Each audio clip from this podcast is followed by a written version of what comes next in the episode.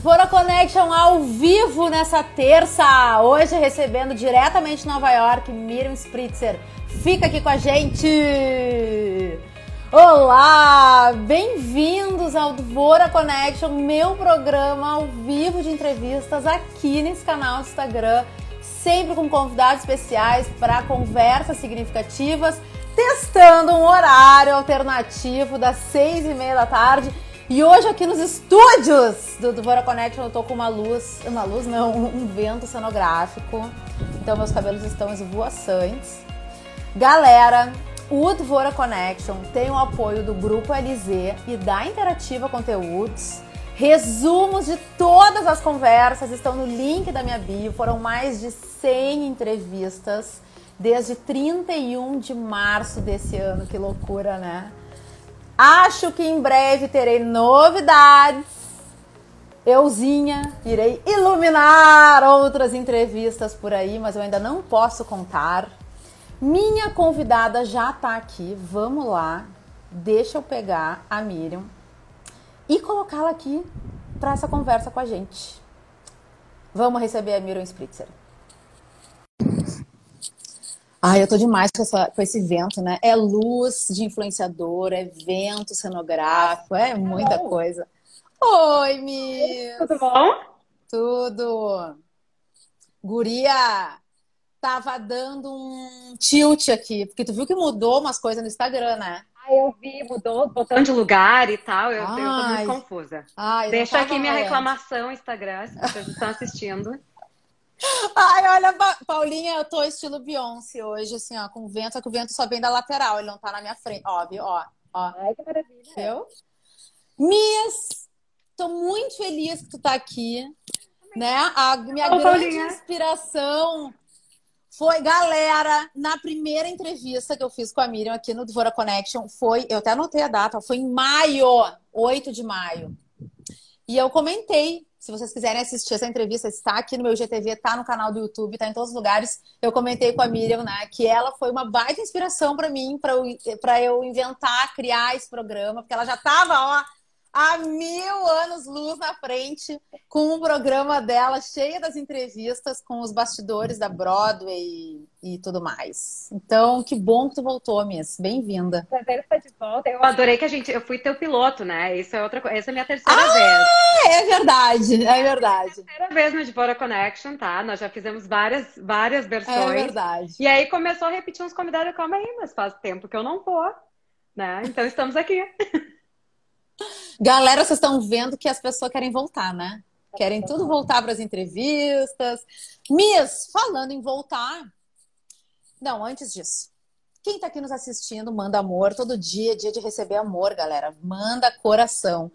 Pode mandar pergunta para Miriam. Vai no ícone de perguntas para quem está conectado pelo celular. Ali no pontinho de interrogação tem um balãozinho. O pontinho de interrogação é ali que manda as perguntas. E manda aviãozinho, convida todo mundo para vir para cá. Não, eu tô, eu tô impossível nesse programa. Vamos lá. Miss, eu estava comentando que, né, tu falou, ai, né, eu, eu, vi um monte de convidado voltando, eu queria voltar. Então, eu anotei aqui como data oficial, o extra-oficial já nem sei porque não tinha registros. Mas agora a gente tem, né, resumos e tudo mais. Eu quero saber o seguinte: tu esteve aqui no dia 8 de maio, tá? Olha como faz tempo. E a gente segue aqui fazendo live, né? De lá pra cá, o que que mudou? O que que aconteceu na tua vida? Conta um pouco. Bom, é, aqui, quando a, a época que a gente fez as lives, e eu tava fazendo muita live, tava tudo fechado em Nova York, ninguém tinha vida. Realmente, a nossa janela para o mundo era o celular, né? Era a forma que a gente se comunicava, era a forma que a gente trabalhava, era tudo, virou por rede social. Eu comecei naquela época a quarentena cultural, que todos os dias eu postava muitas dicas de atividades culturais. E, bom, ali por maio, junho, as coisas começaram a melhorar em Nova York. A gente começou a ter uma vida um pouquinho mais normal, já dava para encontrar gente nos parques, já dava para sair um pouco. E eu notei que aquelas atividades estavam me prendendo que, e eu também estava cansada de muitas das dos zooms, dos, das lives tal que estavam surgindo.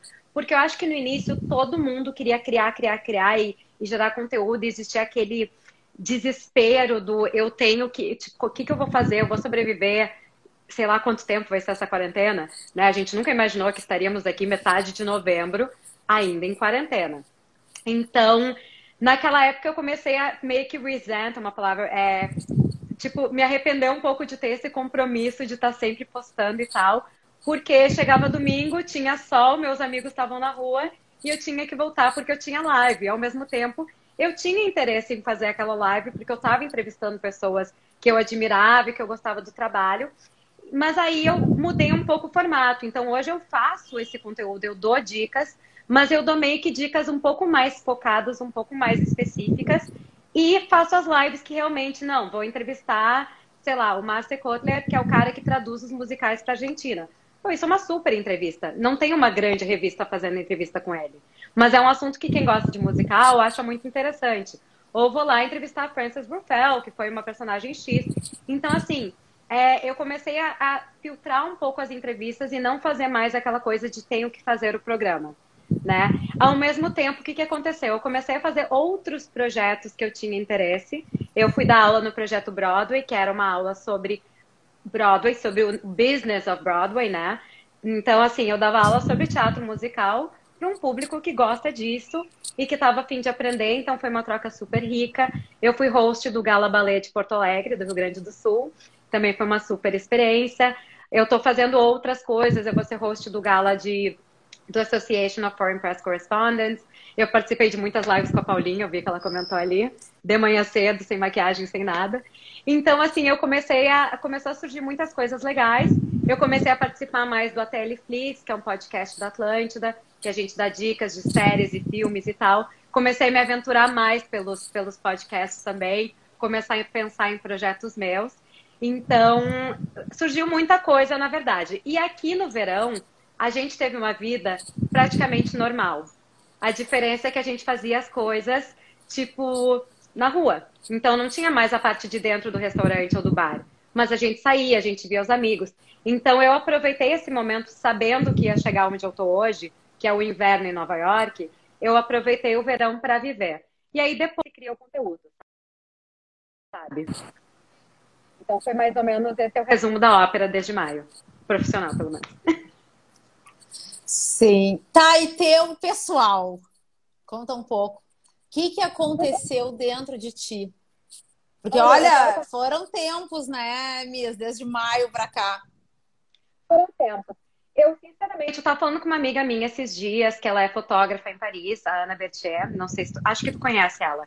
E ela fez o seguinte comentário, ela falou, bom, parece que nem a pandemia te abala. E não é que não me abalou, mas eu acho que eu me adapto muito rápido à situação que não, não tá no meu controle. Então, assim, já que não está no meu controle, o que, que eu posso fazer para me adaptar e aproveitar o máximo que tem a situação? E foi mais ou menos o que eu fiz. Eu fiquei um pouco culpada de, ai, não postar as dicas culturais ou de não fazer live. Aí eu estou crescendo isso. E tem gente que está me seguindo por isso. Mas, por outro lado, eu não estava conseguindo dar conta de todos os projetos que estavam surgindo e também de ter uma vida social, de poder encontrar meus amigos, de poder, enfim, de, de ligar para os meus amigos que não estavam aqui nos Estados Unidos, né? De poder viver um pouco. E eu acho que isso faz parte também de que eu, e eu acho que isso foi uma grande lição que eu aprendi, que eu aprendi, que é qual é a prioridade nesse momento? É onde é que eu, onde é que é o meu limite? Onde é que eu dou a pausa, sabe? Então acho que foi um pouco nisso. Eu acho que a quarentena, como um todo, ela acabou me levando para as coisas que sempre foram minha base eu voltei a estudar muito sobre musical, que é uma coisa que eu faço desde os 13 anos de idade. E que às vezes eu desfoquei um pouco, porque surgiam outras coisas e não era tão visto, tão assistido tal. Eu voltei a, a falar e, e, fazer mais coisas de balé. Eu voltei para coisas que eu sempre gostei e que sempre foram a minha base, sabe? Fugiu do controle a Coca-Cola na pandemia, mas eu agora su superei isso, tá? Eu tenho Coca-Cola e papel higiênico, assim, ó, para duas vezes. Nunca mais eu vou passar aquele sufoco. Muito bom. Fala uma. Bom, eu. Entrou esse comentário, a gente riu e nos perdemos. E nos perdemos. Calma aí que eu derrubei uma coisa. Então, assim, foi um pouco disso, sabe? Eu acho que eu aprendi muito. E eu acho que a pandemia também serviu para a gente priorizar as pessoas e as coisas que a gente quer fazer. Porque virou um momento que está todo mundo acessível online, todo mundo está teoricamente com tempo, mas eu acho que até o tempo livre ficou menos do que quando a gente tinha atividades na rua, né? Que a gente chegava em casa e chegava uma hora que se desligava. Hoje em dia já não. Então, eu comecei a priorizar pelo menos um pouco mais do que, que eu valorizava, o tipo, o que, que eu queria fazer, que tipo de projetos que eu queria tocar a partir daí, porque começou a surgir muitas coisas legais, né, também. Então, aí no momento que eu sempre fui aquela pessoa que nunca disse não, nunca falei não para uma oportunidade que às vezes é semi-legal, aí surge uma oportunidade semi-legal, mas que talvez eu tenha que abrir mão de uma oportunidade muito legal que vai surgir. Então, foi um pouco disso, assim, é de saber eu tô afim de fazer isso, me dá o frio na barriga, me dá o brilho no olhar, sabe? Eu tenho curiosidade suficiente sobre esse assunto para tocar. Então é um pouco disso, assim, acho que foi isso que, que a pandemia me jogou na cara um pouco. Como é que tu. Eu adorei que tu falou isso, porque eu me identifico bastante. Eu tô vivendo um processo muito semelhante com esse. Como é que. O que, que aconteceu, Miss, para tu te dar conta que às vezes tem que dizer um não aqui para algo médio legal para estar tá pronta, né? E aberta e disponível quando vem uma coisa muito legal. Qual foi o gatilho? O que, que aconteceu? Eu acho, eu acho que principalmente foi falta de tempo e foi muito daquela coisa de, sei lá, surgia um convite para fazer uma coisa que eu não ia ser paga, mas ia ter uma exposição X e que não era tão legal assim, mas numa época, algum tempo atrás, teria sido. E aí eu olhava, eu não tenho mais tanto tempo livre.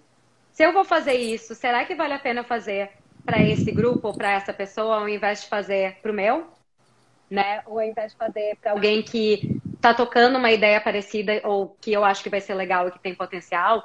Então, assim, é, eu nunca, nunca meu motivador de aceitar projetos e tal foi, ah, vai ganhar tanto, né? Sempre foi o que, que isso vai me levar. Então, quando começa a surgir muitas oportunidades, daqui a pouco, ai, ah, vem falar sobre política americana. É o que eu quero? É o que eu gosto?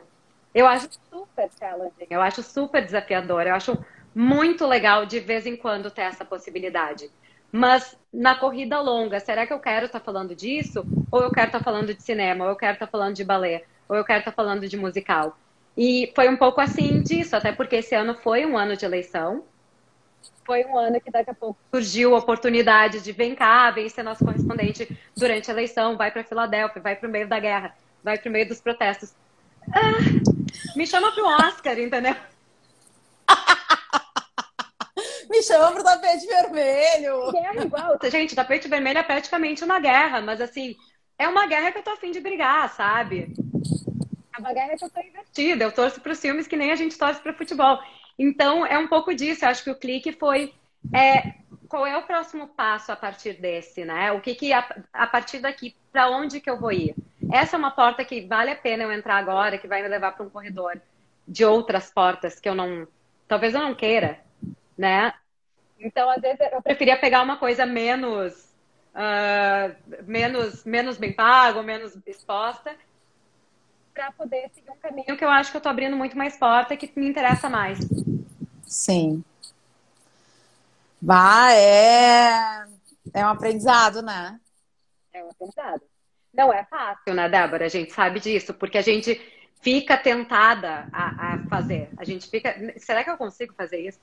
Que nem uma vez uma amiga minha queria pular de paraquedas e aí ela me mandou uma mensagem e falou: Miriam, eu vou, eu quero muito pular de paraquedas, eu queria que tu fosse comigo, porque eu acho que tu vai me dar coragem na hora de. E aí eu parei para pensar, mas será que eu tenho coragem de fazer isso? Ou pior, será que eu quero fazer isso? Então foi um pouco dessa desse pensamento, assim, talvez não, talvez não é bem o que eu tô afim de fazer. O que, que tu tá afim de fazer? Em, relação ao quê? De trabalho, por exemplo, os projetos. Olha, eu gosto, eu tenho gostado muito. Eu nunca imaginei que eu ia gostar tanto de jornalismo cultural, de reportagem cultural. Eu gosto muito de entrevistar pessoas e entrevistar pessoas dessa área. Então, assim, eu tenho breves momentos de, de que eu fico obcecada por determinados assuntos e eu vou muito a fundo daquilo.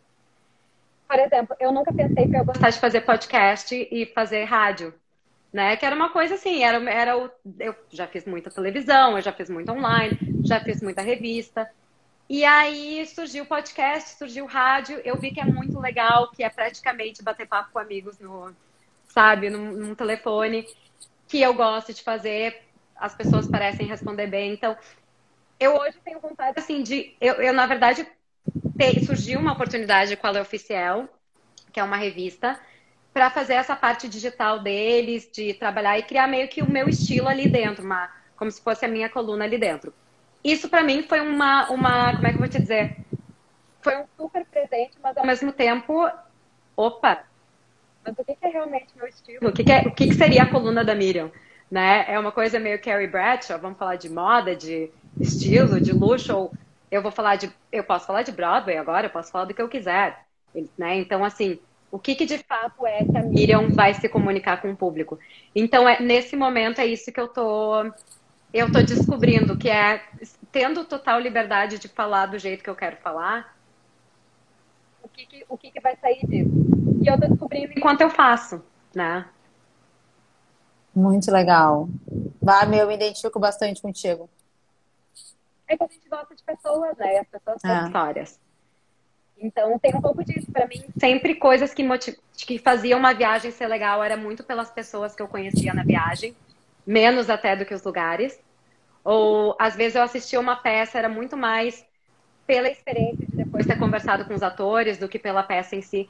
Então eu cheguei à conclusão que muitas das minhas experiências que eu dava valor e que eu gostava e que eu guardava assim por muito tempo era, eram pelas pessoas. Então no final das contas é isso, né? Tipo, com quem que eu quero falar, o que, que vai ser interessante. E, e mesmo assim, eu sempre me coloco na posição Hoje, por exemplo, eu estava moderando um painel para a Associação de Foreign Press Correspondents, que eu sou da diretoria, e era com um jornalista, que ele já trabalhou com jornalismo investigativo, hoje em dia ele faz vídeos para New York Times e tal. Eu nem conheço o trabalho dele, mas é uma história interessante. Como é que ele chegou lá, o que, que ele fez, o que, que motivou, qual foi a trajetória dessa pessoa. Então, quando me ofereceram para fazer a moderação, claro, vou fazer. No mínimo eu saio de lá com uma história interessante, no mínimo eu me divirto. Então, um pouco disso. Assim. Para quem está chegando agora, esse é o Dvora Connection, meu programa ao vivo de entrevistas aqui no Instagram. Hoje estou com até um vento cenográfico aqui nos meus estúdios. Na minha frente tem uma luz cenográfica, do meu lado tem um abajurzinho e depois um ventilador. Às vezes passam uns gatos aqui no meio. E essa é a graça da vida. Miss, Miriam Spritzer, minha convidada de hoje, não tem assunto, né? Aqui, ó, eu já abri os bastidores. Eu tô muito de bastidores. Às vezes eu invento os temas das lives, das entrevistas, né? Às vezes eu nem aviso o convidado, eu mando e ele aprova e era isso mesmo. Aí a gente chega aqui na hora, a gente não fala nada com nada. Nada com nada, não. Tem pergunta que eu recebo, a gente vai. Nada com nada, não. A gente fala um monte de coisa legal, mas nada a ver muitas vezes com o tema, né? Eu até tô pensando em abolir a frase ali, o espaço do tema da, da, do card. Eu nunca coloquei tema, né, Débora? Eu sempre fiz, é, porque a gente nunca sabe qual é a história que vai sair. Às vezes é. você te prepara e vai para um outro caminho muito mais legal. É, e eu tô no aprendizado também de me testar no flow, sabe, Miss? Então. Eu sempre guardo que algumas das melhores lives que eu já participei foram com a Paulinha, que eu não tinha nem tido tempo de escovar os dentes de manhã. Tá? Aquela, ah, tu tá aí, entra aí. E aí acabava que a gente ficava falando uma hora, desde tipo produto de, de pele até, sei lá, falta de Coca-Cola no supermercado. Sim. Então é isso. Gente, minha convidada de hoje, Miriam Spritzer, falando diretamente de Nova York. Mias, tu falou uma coisa sobre a motivação, tá? E eu fiquei aqui pensando, tem um monte de gente nova, né? Um monte de gente nova na minha rede, um monte de gente nova na tua rede, um monte de gente nova que é que eu vejo os nominhos entrando aqui, que é uma galera que tá sempre aqui assistindo. Tu tá há quantos anos em Nova York? Há 10 anos. 10 anos morando em Nova York. O que te motivou há 10 anos atrás sair de Porto Alegre e ir tentar a vida na América? É uma história mais longa do que 10 anos, né, Débora? Eu vim para cá com 90, em 1999, tá? Eu deveria ter uns 13, 12 e me apaixonei por Nova York. Eu achei que era a cidade que, que eu cabia. Porque eu era, eu era adolescente, né? Não era bem adolescente, eu estava ali naquele início da adolescência. Eu dançava balé, mas eu não era uma boa bailarina. Eu gostava de música, eu gostava de teatro. E eu também gostava de multiculturalidade. Eu gostava de gente de países diferentes e tal. E eu acho que Nova York, ela, ela abraça muito tudo isso, né? Então, assim, eu estou em Nova York agora, numa época que os teatros estão fechados, que tem pouco museu, né? Que as coisas estão com acesso limitado. Mas as pessoas de Nova York são interessantes. Então, volta aquela coisa das pessoas, né? Então, eu tenho aqui amigos do mundo inteiro. Eu conheci pessoas do mundo inteiro por estar morando aqui, que depois eu fui visitar em outras partes e tal. As pessoas acabam vindo para cá, que eu conheci em outras viagens. Então, Nova York, ela tem um pouco dessa coisa do centro do mundo. O que me motivou, na verdade, começa no teatro, na cultura, no entretenimento, que, era, que é meu grande amor. Leva para Nova York. Nova York tem isso e mais um pouco. E aí eu me apaixonei pela cidade e até hoje não me, des... não me desapaixonei. Tem volta e meia, inclusive no meio desse caos, assim, às vezes eu tô na rua e penso, nossa, eu moro em Nova York, tipo assim, eu consegui. Essa foi uma grande conquista, porque quem me conhece ali desde 99 sabe que a partir daquele momento tudo que eu fiz foi para chegar aqui, né? Então assim, eu estar aqui, estar me manter, tipo assim, sobrevivendo aqui, porque é uma cidade que ela te empurra para fora. Ontem mesmo eu saí para jantar com uma amiga mexicana e a gente estava conversando sobre Nova York não está mais tão segura, Nova York está meio fechada. Tem vários problemas que estão surgindo, que estão lembrando aquela Nova York dos anos 70, dos anos 80. E a gente está aí, o que, que nós vamos fazer? Nós vamos acabar se mudando para Miami, que nem todos os outros latinos. E, ela, e a gente chegou à conclusão que assim, Nova York ainda não nos cuspiu para fora. Talvez um dia ela faça. Não é uma cidade que mantém todo mundo. Então, assim, existe uma, uma seleção natural para ficar aqui. E quando a gente passa por isso, é, eu não sei se eu vou chegar no momento que, que eu vou olhar e vou dizer, tá, cansei, chega. Né, é uma batalha diária para estar tá aqui. As pessoas não, não imaginam quão difícil que é viver em Nova York. É uma cidade muito competitiva em todos os aspectos. Mas eu ainda não cheguei àquele ponto que eu não aguento mais isso. Assim, eu, ao contrário. Tipo assim, quando eu saio, eu já fico, ai, né? Tipo, será que eu tô. Quem sabe eu não fico mais uma semana? então. Miss, uh, falando nisso, né, de Nova York, ela é uma cidade, ela é tão iluminada, brilhante, ela, né, nos dá aquele a gente fica né, meio, meio embriagado, né? De tanta informação e tantas cores e luzes e coisas para fazer. Mas só, só morando aí, né? E aí tu fala, ah, a cidade, ela te expulsa se tu não é resiliente. Como que tu desenvolveu essa resiliência para não desistir? Olha, eu acho que tem muito a ver com a minha personalidade, né? Eu sempre fui muito adaptável. Eu, eu morei fora a primeira vez com 15 anos, né? Eu fiz 16 enquanto eu estava no intercâmbio. E, tipo, ali eu já passei por uma série de, de, de, desafios que uma pessoa da minha idade não teria passado.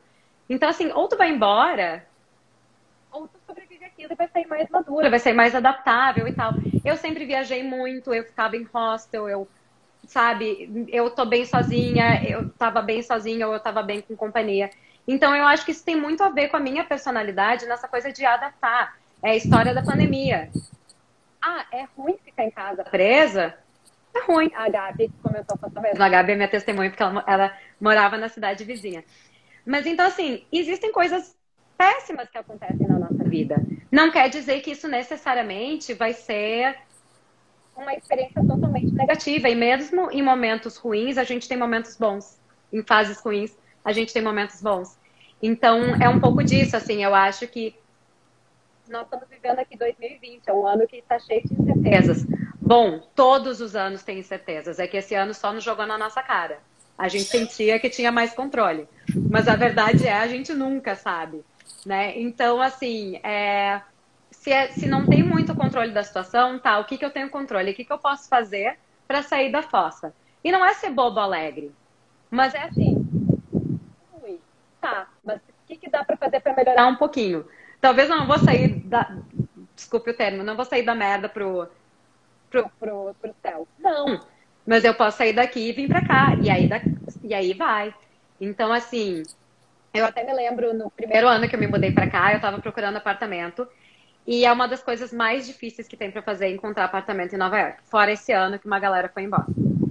E aí eu morava num hostel, né? Que é um albergue que era. Eu dividia quarto com umas seis pessoas. E eu me lembro que aí era tudo difícil e tinha que ter histórico de crédito e eu não tinha, eu tinha recém-chegado, eu era estudante, então assim, tudo, tudo ia contra. Aí tá. Achei um apartamento, tinha que resolver um monte de coisa e tal. Aí eu resolvi dar uma volta. Eu estava ali perto da Times Square, dei uma volta, passei por um teatro e vi que uma das minhas atrizes de musicais favoritas estava fazendo um, um musical que eu nem ia assistir, mas que tinha ingresso de 20 dólares. Tá, vou ver. Então, assim, ao mesmo tempo que a cidade te dá um, um soco na barriga, ela te faz um carinho na cabeça, sabe? Então, assim, que que ver o musical vai mudar minha vida? Não, mas vai melhorar um pouquinho naquela situação. Né? Então é um pouco disso, assim, é, é, eu acho que essa adaptabilidade sempre foi algo que eu tive de pequena. Quando as minhas amigas, assim, brigavam, eu, eu era amiga dos guris, eu ia jogar bola com os guris. Ah, eu queria estar jogando bola com os guris? Talvez não. Mas eu ia, entendeu? Então, sempre, sempre se, se achava uma forma de sobreviver e ficar um pouco melhor. Sim. Mas essa frase é boa. Miss. Hã? Eu sempre estudo frases boas. É. Uh, Miss, tem uma, fra... tem uma pergunta que na primeira temporada, né, eu trouxe ela para alguns convidados. Algumas respostas foram muito emocionantes e eu resolvi revitalizá-la. Eu trouxe essa questão para a segunda temporada do Devora Connection e eu quero te fazer. A gente está muito acostumado a se definir pelo que a gente faz, os certificados que a gente tem, as experiências de trabalho e tudo mais. Né? Então a minha pergunta é justamente sobre isso. Sem dizer o que tu faz de trabalho, de cursos, certificações, quem é você? Olha, eu de fato sou uma comunicadora eu sou uma pessoa que conecta outras pessoas, que me conecto com pessoas. Eu sou curiosa. Eu gosto de histórias, então eu gosto de. Desde que tu me conte uma história que eu não conheço até a história da tua vida. Sempre gostei. Uh, eu sou muito ligada em música, eu sou muito ligada em arte, eu sou muito ligada em dança, eu sou muito ligada em teatro. Eu, quando eu assisto um filme, eu escuto uma música, ou vejo uma peça que é apaixonante, eu vou ficar obcecada por ela por muito tempo. Então, e eu sou bem nerd. Eu sou bem nerd, descobri isso, tá? E cada vez mais eu tô assumindo isso, né? Então, então acho que é isso. E eu, eu sou uma nerd que se comunica bem e que consegue, de alguma forma, ser um pouco cool também. Pela nerdice eu consigo ser um pouco cool. Como é que tu descobriu isso, Miss? Então, eu sempre soube, mas é que eu, eu era embustida. eu era embustida. É que eu sempre falo, a minha sorte foi que eu cresci no Brasil. E que as coisas que eu gostava não eram tão populares no Brasil. Então, assim, eu não, imagina, eu não tinha com quem conversar sobre Fantasma da Ópera e Cats e os Miseráveis com 14, 15 anos. Ninguém assistia. Os que assistiam não gostavam tanto. Então, assim, hoje graças a Deus, nós temos uma internet que nos abre portas aí. Mas, assim, até a época de Orkut, gente, estou entregando super a idade. Até a época de Orkut, a gente não sabia que existiam outras pessoas com, com, as, com os mesmos gostos que a gente, né? Então, hoje com o Instagram, hoje com o YouTube, imagina que, que eu, eu sempre brinco que o nerd é o novo cool, né? Porque quando a gente fala em rede social, quanto mais nichado, melhor o produto chega, né? Mais público tu atinge. Tu imagina isso? Que nós vamos falar sobre um assunto. O, olha o podcast Pé dos Ossos. É um fenômeno. Todo mundo estava ouvindo esse podcast é sobre um crime que trabalha sobre feminismo. E é tão nichada a coisa que virou uma super, um super produto. Então, assim, é, é surreal o que, que a internet nos proporcionou, sabe? Tem gente aqui que está mentindo que é da geração Z, mas não é. aqui nos comentários, né? Mias, qual era o grupo? De qual comunidade tu fazia parte na época do Orkut? Várias. Eu, eu, eu acredito que eu sou praticamente sócia e criadora da Gírias Idosas. Eu amava essa. Ainda morre de uma queda, eu sei, tenho guardado. eu tinha todas de musicais, né? Inclusive, um dos meus melhores amigos hoje, eu conheci porque nós éramos os únicos dois membros da comunidade da Kristen Chenoweth, que era a atriz que fez a Glinda original no musical Wicked. Então, o Pablo, que hoje é um dos meus melhores amigos, meu irmão, conheci via Orkut. E eu era das comunidades todas de teatro. E ainda comentava, discutia, entrava nas discussões. Né? Mas eu participava de várias comunidades. Mas gírias idosas eu gostava muito. Ai, Guri, eu fiquei pensando agora. Eu, para mim, o Telegram, esses grupos de Telegram é no, a nova comunidade do Orkut. Eu entro porque eu não quero perder nada, mas eu não leio nada, não consigo. Não, eu, Aí, não tô, eu não tô, eu não, ah, não consigo administrar. Eu entro lá só para esvaziar, deletar os conteúdos para, bah, não consigo dar conta. Me dei conta disso agora. Tu sabe que eu sempre aviso, né? Eu não participo muito de grupos de, de WhatsApp, tu já deve ter visto. Então, quando tem algo muito importante, alguém está destinado a me avisar, porque eu provavelmente não vou ter lido. Então, assim, no grupo da família, às vezes vem minha tia, ó, oh, tua, tua avó mandou mensagem pra ti. Eu entro lá e vejo, é verdade, ela mandou. Sabe? Mas eu não, não consigo. É muito grupo, é muita coisa. É muita informação, né, Débora? Então, isso volta àquela coisa de priorizar até as informações que a gente está recebendo. Então, assim, eu tenho ali grupos de dois, de, de três, quatro amigos que são assim, que a gente combina coisas e tal, mas quando entra discussões gigantescas de 200 mensagens não lidas, eu acredito que o universo não quer que eu saiba essas mensagens. Olha aqui, ó, o Rafa, concordo. O Telegram é o Orkut com uma roupagem nova. Eu não sei, olha, eu juro que eu não tenho Telegram, eu nunca usei. E eu, eu deletei o aplicativo depois daqueles hackers todo, que todo mundo que foi hackeado foi por causa do Telegram. Então, assim, e na época eu estava fazendo muito comentário político da América Latina aqui. E tinha, assim, não sei quantas mil pessoas em países diferentes hackeados pelo Telegram. Aí eu parei.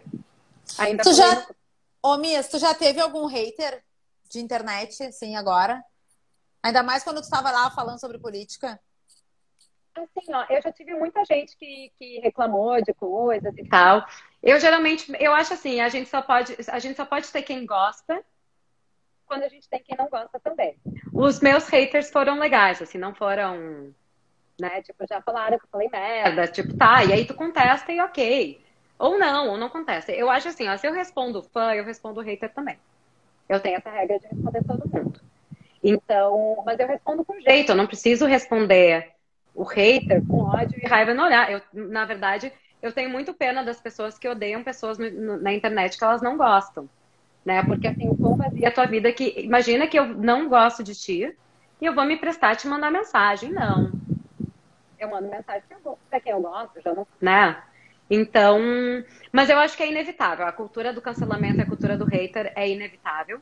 Quanto mais exposto a gente tá, mais exposto, tipo. E só que eu já aviso quando eu vou dar uma opinião contraditória, inclusive no mundo do entretenimento, eu aviso, ó, vou receber reclamações. Aí eu falo, Aí eu falo minha, minha, minha opinião forte, eu tenho opiniões muito fortes, isso eu também já descobri. Então, assim, com opinião forte, tu vai ter gente que acha genial o que tu fala e gente que acha uma merda o que tu fala. E eu não sou a pessoa mais inteligente, eu não sou sempre certa, eu erro horrores e eu sou muito ignorante, então eu vou falar merda. De onde vem essa não me vem outra palavra que eu vou usar, então eu vou usar o que tá me vindo, tá? De onde vem a coragem de se expor sem medo de errar, de receber feedbacks ruins, haters? Já que tu falou agora, é, não sou a melhor, não sei o que, não, mas eu vou lá e. De onde vem isso, Miss? Não sei. Não sei. Eu acho. É, é engraçado, porque não é que eu não tenha medo, medo da crítica, eu não tenho medo do, de errar, eu não tenho. Ninguém gosta de errar, né? A gente aprende, claro, a gente às vezes lida melhor com erro, mas ninguém, eu não gosto de errar. Eu não gosto de falar uma coisa que está errada e depois a pior coisa que tem é tu escrever, postar algo que está errado e as pessoas vêm te corrigir, né? Eu fico culpada, eu me sinto mal. Eu, eu pode perguntar para os guris do Flix, assim, no início, quando eu estava fazendo algo que eu não, quando eu comecei ali com eles eu não tinha segurança de que eu, o que eu estava fazendo era legal ou não era. Se era bom ou não. Quase sempre eu pergunto, ai, gurias, me avisem se foi ruim, vocês têm que me dizer por que que foi. Sabe? Eles, meu Deus, tipo, assim, é, é rodada de feedback. Não, foi bom, foi divertido, é isso mesmo, tem que dar discussão. Então, assim, é, eu tô sempre aprendendo, eu tô sempre disposta a aprender. Mas eu também nunca, eu nunca fui muito envergonhada em me expor, né? Desde pequena, eu sempre fui fã do palco, eu sempre falo e até hoje, me dá um tópico, me dá um público que eu me viro. Me fala quanto tempo também, porque senão, né? Então, assim, não tenho, não, não, eu gosto, eu acho legal, eu acho uma super experiência. Nada me dá mais frio na barriga do que estar tá na frente de um, de um público ou estar tá ao vivo na TV. Eu acho super divertido. Eu comecei a fazer as coisas, de, os comentários políticos eu comecei a fazer, porque eu nunca tinha feito. E eu, assim, se for ruim, eles não me chamam de novo. Foi assim que eu comecei com a TV Com, foi assim que eu comecei com tu, todas as outras coisas que abriram, que abriram porta. Vou fazer uma entrevista. Nem sempre a entrevista é boa. Muitas vezes a entrevista sai ruim. Ah, mas whatever. Já foi. Aprendi algo. Né? Então, assim, é, eu não sei de onde que vem a coragem. Não é que na, tendo a coragem não tenha medo, não tenha nervosismo. Tem. Mas eu vou lá e faço. Tu vai lá e faz. Tem aqui uma pergunta do Rafa, ó. Tô adorando, o Rafa é muito interativo. Miriam, você se considera perfeccionista? Sou, extremamente. Eu sou talvez a minha pior crítica. A minha maior crítica. Eu sou extremamente crítica comigo e com, as coisas que eu critico, como vocês bem sabem quem, quem me acompanha em, em coisas de crítica e tal. E, e, eu me corrijo, eu assisto, eu vejo o que, que pode ser melhor. Eu, mas não, não é assim, crítica foi ruim, não presta, morre. Não, é assim, tá, não foi legal. O que, que dá pra ser melhor? Ou aqui eu não fui tão bem. Ou aqui eu fui meio antipática, podia ter sido mais simpática. Ou aqui eu fui simpática demais, eu tava sorrindo demais com uma, uma jornalista séria. Então, assim, isso acontece. Entendeu? Então, então também é encontrar esse balance, né? Esse equilíbrio do, do que, que do que, que eu precisar, do que, que eu preciso aprender e quando. E também assim, aquela coisa de, de criar segurança. Eu acho que essa é a principal coisa. É, as primeiras vezes que eu faço algo que eu não tenho experiência, eu não sou segura. Mas a insegurança, ou, ou talvez ainda a falta de segurança, não não está me impedindo de fazer algo. Eu não estou dizendo não porque eu não sei fazer algo. Eu digo não porque eu não sei fazer algo quando eu não tô afim de fazer aquilo, mas se é algo que eu tô afim de aprender ou testar a água ali, colocar, colocar a mão na água para ver se, como é que tá a temperatura, dá para fazer. Sim. Ah, olha, o Rafa, o Rafa voltou aqui, ó. Você ah, leu meus pensamentos, iria perguntar se você vê seus trabalhos. Sim. Muito legal mesmo. E, e, às vezes, eu, na hora, eu não assisto porque eu acho que foi ruim. E aí, depois de algum tempo, eu volto para assistir. Ai, até que não foi tão ruim. Sabe? Então, às vezes, assim, a distância da, da crítica, né? A distância do trabalho, ela ajuda a tu, a tu ver melhor o que, que tu fez ou o que, que tu não fez. No nosso encontro lá de maio, então, para quem chegou agora, a Miriam passou por aqui, né, pelo Dvora Connection, dia 8 de maio desse ano. E é, foi maravilhoso, porque a gente começou de um jeito e acabou de outro. Era um dia que eu confesso que eu não estava muito bem. E eu encerrei a nossa nosso encontro, assim, ah, numa outra vibe. A gente falou muito da, dos bastidores das celebridades e tudo mais. Foi muito legal. E lá, Miss, eu te perguntei qual é, quais as entrevistas que tu gostaria de fazer, né? As entrevistas dos sonhos. Porque, pô, tu já fez um monte de entrevista em tapete vermelho e tudo mais. E eu quero te perguntar, vou fazer duas perguntas. A primeira, como é que tu te prepara para uma para pegar assim o artista no tapete vermelho, que é um momento rápido? Como é que tu faz essa essa pré, né? As perguntas, como é que tu segura ali a atenção dele para ele já não ir para o outro? Como é que é essa pré-produção? Então, na verdade, não tem muito como se preparar, né? Porque tu não sabe exatamente o que, que vai se vai acontecer no tapete vermelho, quem é que vai tá, quem é que de fato vai conseguir parar para falar contigo. É, o que eu faço para me preparar é pelo menos saber sobre o que, que eu estou falando e ter uma ideia de tipo, se eu tiver uma pergunta, essa é a pergunta pro, pro vídeo do festival, ou né, tal, ou isso aqui dá para jogar numa matéria inteira. São coisas que são muito decididas na hora H, na hora que a coisa está rolando. Então, eu não consigo te dizer assim, ah, existe uma preparação. Claro, quando é uma entrevista exclusiva, como foi, por exemplo, com a Isabela Rossellini, né? Ali era uma matéria de capa, era um perfilzão tal. Bom, eu assisti tudo que eu podia assistir dela, assisti as entrevistas, ouvi os podcasts, vi tudo que tinha no YouTube, porque eu não queria cair no risco de perguntar algo que é sempre perguntado. Porque eu precisava ver um perfil dela com coisas que ela não falou antes, né?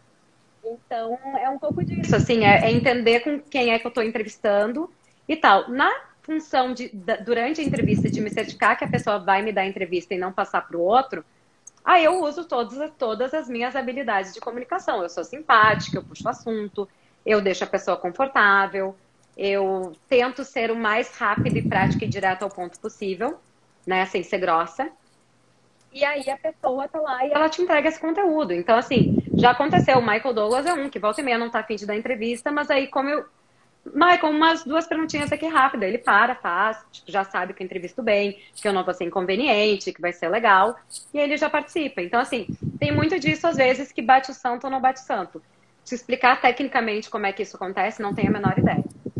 Tá Sim. funcionando, então eu tô seguindo, sabe?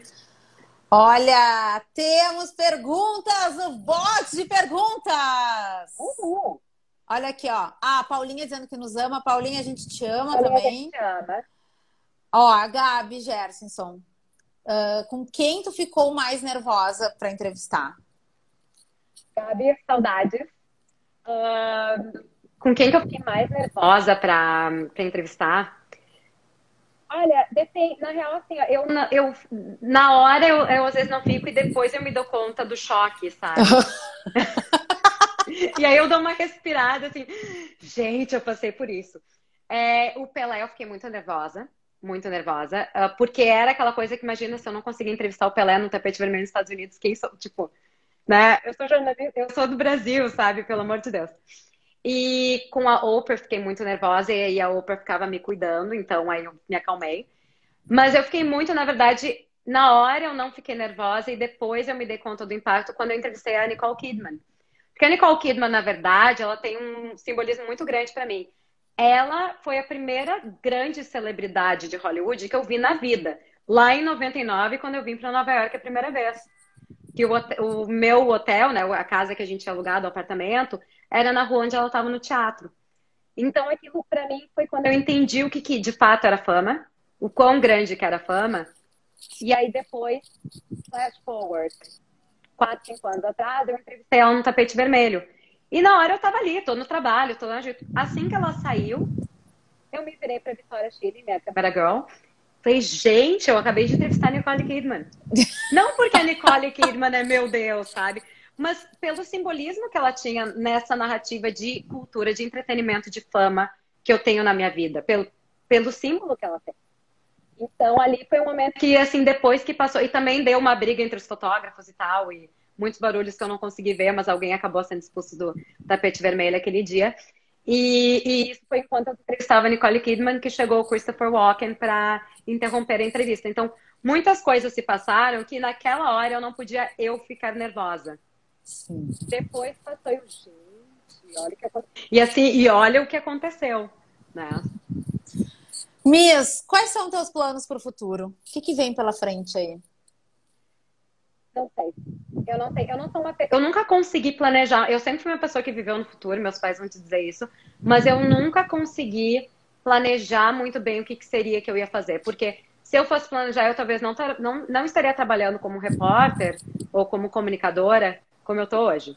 Né? A minha ideia original era ser atriz da Broadway, não estou. Estaria de empregar nesse momento que a Broadway está fechada. Então, assim, né? A males que vem para o bem. Então, não sei te dizer qual é o próximo passo. Eu sempre fui muito de abraçar as oportunidades que pareciam ser certas, ou que, o desafio que parecia ser interessante, e a partir daí a gente vê.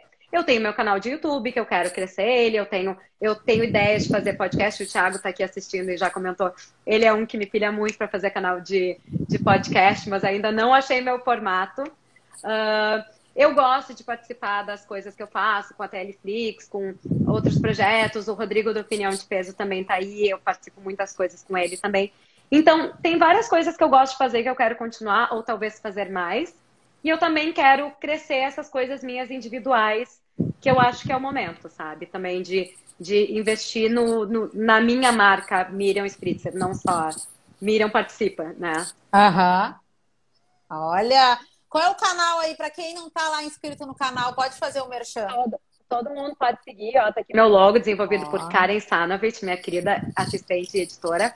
É igual o meu Instagram, Miss Spritzer, então é youtube.com.br Spritzer. Ou o meu Instagram também, Miss Spritzer. Tudo eu tenho postado ali. Muito bom. Mias, a gente está indo para a reta final desse nosso encontro. Ai, foi e rápido. foi muito rápido. Sempre é, né? Empresa, é. o papo vai. E eu tenho sempre umas perguntinhas para encerrar, as mesmas para todos os convidados. Porque eu gosto de ouvir a opinião da galera das mesmas perguntas. Uma delas é: qual é o legado que tu quer deixar para o mundo? Nossa, nunca pensei nisso. É, eu, sabe que eu sempre pensei em deixar uma marca, né? Porque eu sou uma pessoa, eu sou, eu sou bastante egocêntrica. É, tipo, personalidade grande. Legado, eu acho assim, ó, eu, uma das coisas, uma das causas que eu trabalho muito é essa coisa de, de, de incentivar a cultura, de incentivar a cultura mesmo, né? A gente tem o ballet clássico que ninguém assiste, a gente tem ópera que tá, é uma indústria que tá com dificuldade, música clássica, e são coisas que eu amo. E eu acho que se tem algumas pessoas que podem divulgar isso, que tragam novas pessoas para essas indústrias, eu acho isso muito importante. Né? Eu divulguei muito esse tipo de, de produto durante a quarentena cultural. Eu acho que a gente sempre tem o sonho de trabalhar em Hollywood, tá, mas what else, né? Então, eu, eu gosto de incentivar que pessoas entrem na indústria e incentivar pessoas a fazer aquilo que elas queiram, né? Que elas amam, né? Então, isso é um pouco do, do, do legado que eu acho que eu já estou fazendo. Mas, assim, de legado, legado mesmo, eu nunca, nunca parei para pensar. A gente tem que escrever um livro, plantar uma árvore e fazer filhos, né? Então, eu tenho que começar os três. Olha aqui, ó, Vicky, ainda acredito na Miriam na Broadway, eu também. Vitória, cartaz. Miriam, teu povo te ama, lembra? Não, a gente vai fretar um avião para ir assistir essa estreia. Nunca pensei diferente, né? Mias, como é que tu deseja? Bah, tu tá em Nova York, tu tá vendo as coisas fecharem de novo e tudo mais. Como é que tu deseja que seja o futuro pós-pandemia? Tudo aberto. tudo aberto. Não, eu acho que assim, ó, o futuro pós-pandemia é, é, interessante, porque eu acho que as coisas fecharam, a gente parou de take it for granted, né? De, de, ter como dado coisas que pareciam óbvias. As pessoas que moram aqui em Nova York há séculos não pisavam dentro do museu. Aí o museu reabriu. Ah, foi então, eu acho que é um pouco disso, assim, é, é que, a, que, a, gente possa apreciar as coisas que estão na nossa frente, que a gente tem acesso, ajudar essas coisas também, porque, é, como, eu, como eu falei da, da, da, da, cultura, mas o restaurante aqui da esquina, se não sou eu que vou comprar comida, quem é que vai? E aí amanhã ele fecha, ah, por quê? Porque tinha pandemia, eu não estava lá, ou eu não, não quis comprar porque eu tinha medo do coronavírus, ou teve que fechar e abrir e tal. Então, é muito essa coisa de incentivar e de ajudar a contribuir com a nossa comunidade, seja essa comunidade em Nova York, seja em Porto Alegre, seja, sei lá, em Cachoeira do Sul, entendeu? A gente tem que estar ali pela comunidade. E também, dentro dessa comunidade, não estão só os pequenos negócios, os negócios culturais, estão as pessoas. Às vezes é uma ligação, você sabe que essa pessoa está sozinha. Não custa nada mandar uma mensagem de vez em quando. Oi, tudo bem? Como é que tá tudo? Fala cinco minutos, tal. Essa pessoa já vai se sentir querida por cinco minutos. Sabe que tem um exercício que eu faço no meu dia a dia? Às vezes eu deixo passar, mas às vezes eu resgato ele. E essa semana eu resgatei ele. Eu, se eu penso numa pessoa, eu chamo ela. Uhum. Eu chamo ela e nem seja, oi, pensei em ti, então tô passando aqui para te dar um beijo, como é que tu tá? Manda um áudio, manda um WhatsApp uh, escrito e desdobram conversas, né? Isso é muito legal. Então, e é muito bom porque às vezes as pessoas nem se dão conta que tu tá pensando nelas. É. Então, é, é bom saber que a gente está sendo lembrado. É. Mias, para a gente fechar, deixa uma mensagem positiva, inspiradora, para quem está aqui nos assistindo agora. Gente, eu acho que tem uma coisa que a gente aprendeu é o aproveitar agora, né? Tipo, eu, eu penso muito nos musicais e nos filmes que, que eu gosto sempre a mensagem era tipo the best of time is now, né? É, agora é o melhor momento que a gente tem. Não é talvez o melhor momento comparado ao ano passado, mas é o melhor momento que a gente tem agora. Então assim, aproveita aquilo que a gente pode aproveitar. Ah, tem que sair de máscara, tem que sair de máscara, tem que ficar longe das pessoas que a gente gosta, tem que ficar longe. Eu não tô indo pro Brasil esse ano passar Natal e Ano Novo. né? Essa é a primeira vez em 10 anos que eu não vou passar o final do ano no Brasil. Longe da minha família, dos amigos. Mas é um preço que tem que pagar para que eles estejam seguros, para que eu esteja segura. E enfim, então, isso significa que vai ser necessariamente ruim? Não, isso significa que vai ser diferente. Bom ou ruim, a gente sabe. Então, assim, dada a limitação, né, dada a situação que está fora do nosso controle, escolha o caminho que é um pouco melhor. Talvez não vai ser perfeito. Né? Eu acho que a, gente, é, é, é a, a, coisa do, do perfeccionismo, que alguém me perguntou aqui se eu era perfeccionista. A gente idealiza, a gente coloca uma expectativa lá em cima, as coisas não saem como a gente programou. As coisas não saem no tempo que a gente programou. Então, já que não vai sair no tempo que a gente programou ou da forma que a gente programou, que a gente desfrute da melhor forma possível. Muito bom. Ó, o Rafa, que tá bem participativo, botou aqui, ó. A Miriam é uma inspiração desde a história de vida ao profissional. Eu também acho. Obrigada. Miss, é sempre bom te encontrar. Sempre um prazer te receber, né? Como é que era o nome daquele programa? frequentando e recebendo. Ah, tinha muito. recebendo. Eu, Débora, tá aí um sonho, um legado. Eu queria muito fazer um programa tipo sociedade, frequentando e recebendo. Que eu só ia receber e frequentar os meus amigos, entendeu? E é isso, a gente bate papo, a gente fala da vida. Eu acho um programaço. Eu também acho um programaço. Sabe que eu, tô, eu tinha um sonho uma época que eu queria ter, eu queria ser colunista social. Eu, eu achava que eu ia arrasar nesse, nessa missão. Mas hoje já passou, hoje eu quero. Você sabe quem é quem? Eu não sei. As pessoas é. ah, que é fulano, não tem nem ideia. Hoje eu tô aqui me descobrindo também nesse, nesse lugar de entrevistas e, vou, e eu tô muito no mesmo momento que tu, assim, eu tô me dando conta que eu me interesso pelas pessoas. Eu já sempre me interessei pelas pessoas, mas aqui, agora, eu me interesso pelas pessoas, eu quero acessar elas, eu quero. Eu, hoje de manhã eu tava pensando, eu não sou uma contadora de histórias, eu sou uma escutadora de histórias. Eu não conto, eu escuto. E eu tô achando esse o máximo. Então. E o lugar do entrevistador é muito seguro também, se tu for pensar, porque é, as pessoas, ai, tu não fica. Gente, meu trabalho é fazer pergunta. Quem está se expondo é a pessoa que está respondendo. Então, assim, se eu estou perguntando para a Oprah, eu estou perguntando para o desconhecido, o Edu, se eu estou perguntando, é a mesma coisa, eu estou perguntando. Claro, tem níveis de pergunta e tem níveis de pessoa que a gente se, né, se acanha um pouco. Mas, assim, no final das contas, eu não tenho. Eu, eu tenho que saber mais quando eu vou fazer comentário político do que quando eu vou entrevistar alguém. Né? Porque eu não saber, o meu lugar já é de não saber. Sim. Maravilhoso. Miss, muito obrigada pelo teu tempo, pelo teu sorriso, pelas tuas histórias. Galera, obrigada por vocês estarem aqui interagindo tanto né? Amanhã estamos de volta às seis e meia da tarde aqui neste mesmo canal do Vora Connection. Mias, muitos beijos. Muitos beijos a todos. Obrigada por assistirem. Débora, obrigada pelo convite. Sempre ótimo. Eu adorei também. Galera, obrigada pela presença do Vora Connection. Se despede por aqui. Até amanhã. Beijos. Tchau, tchau.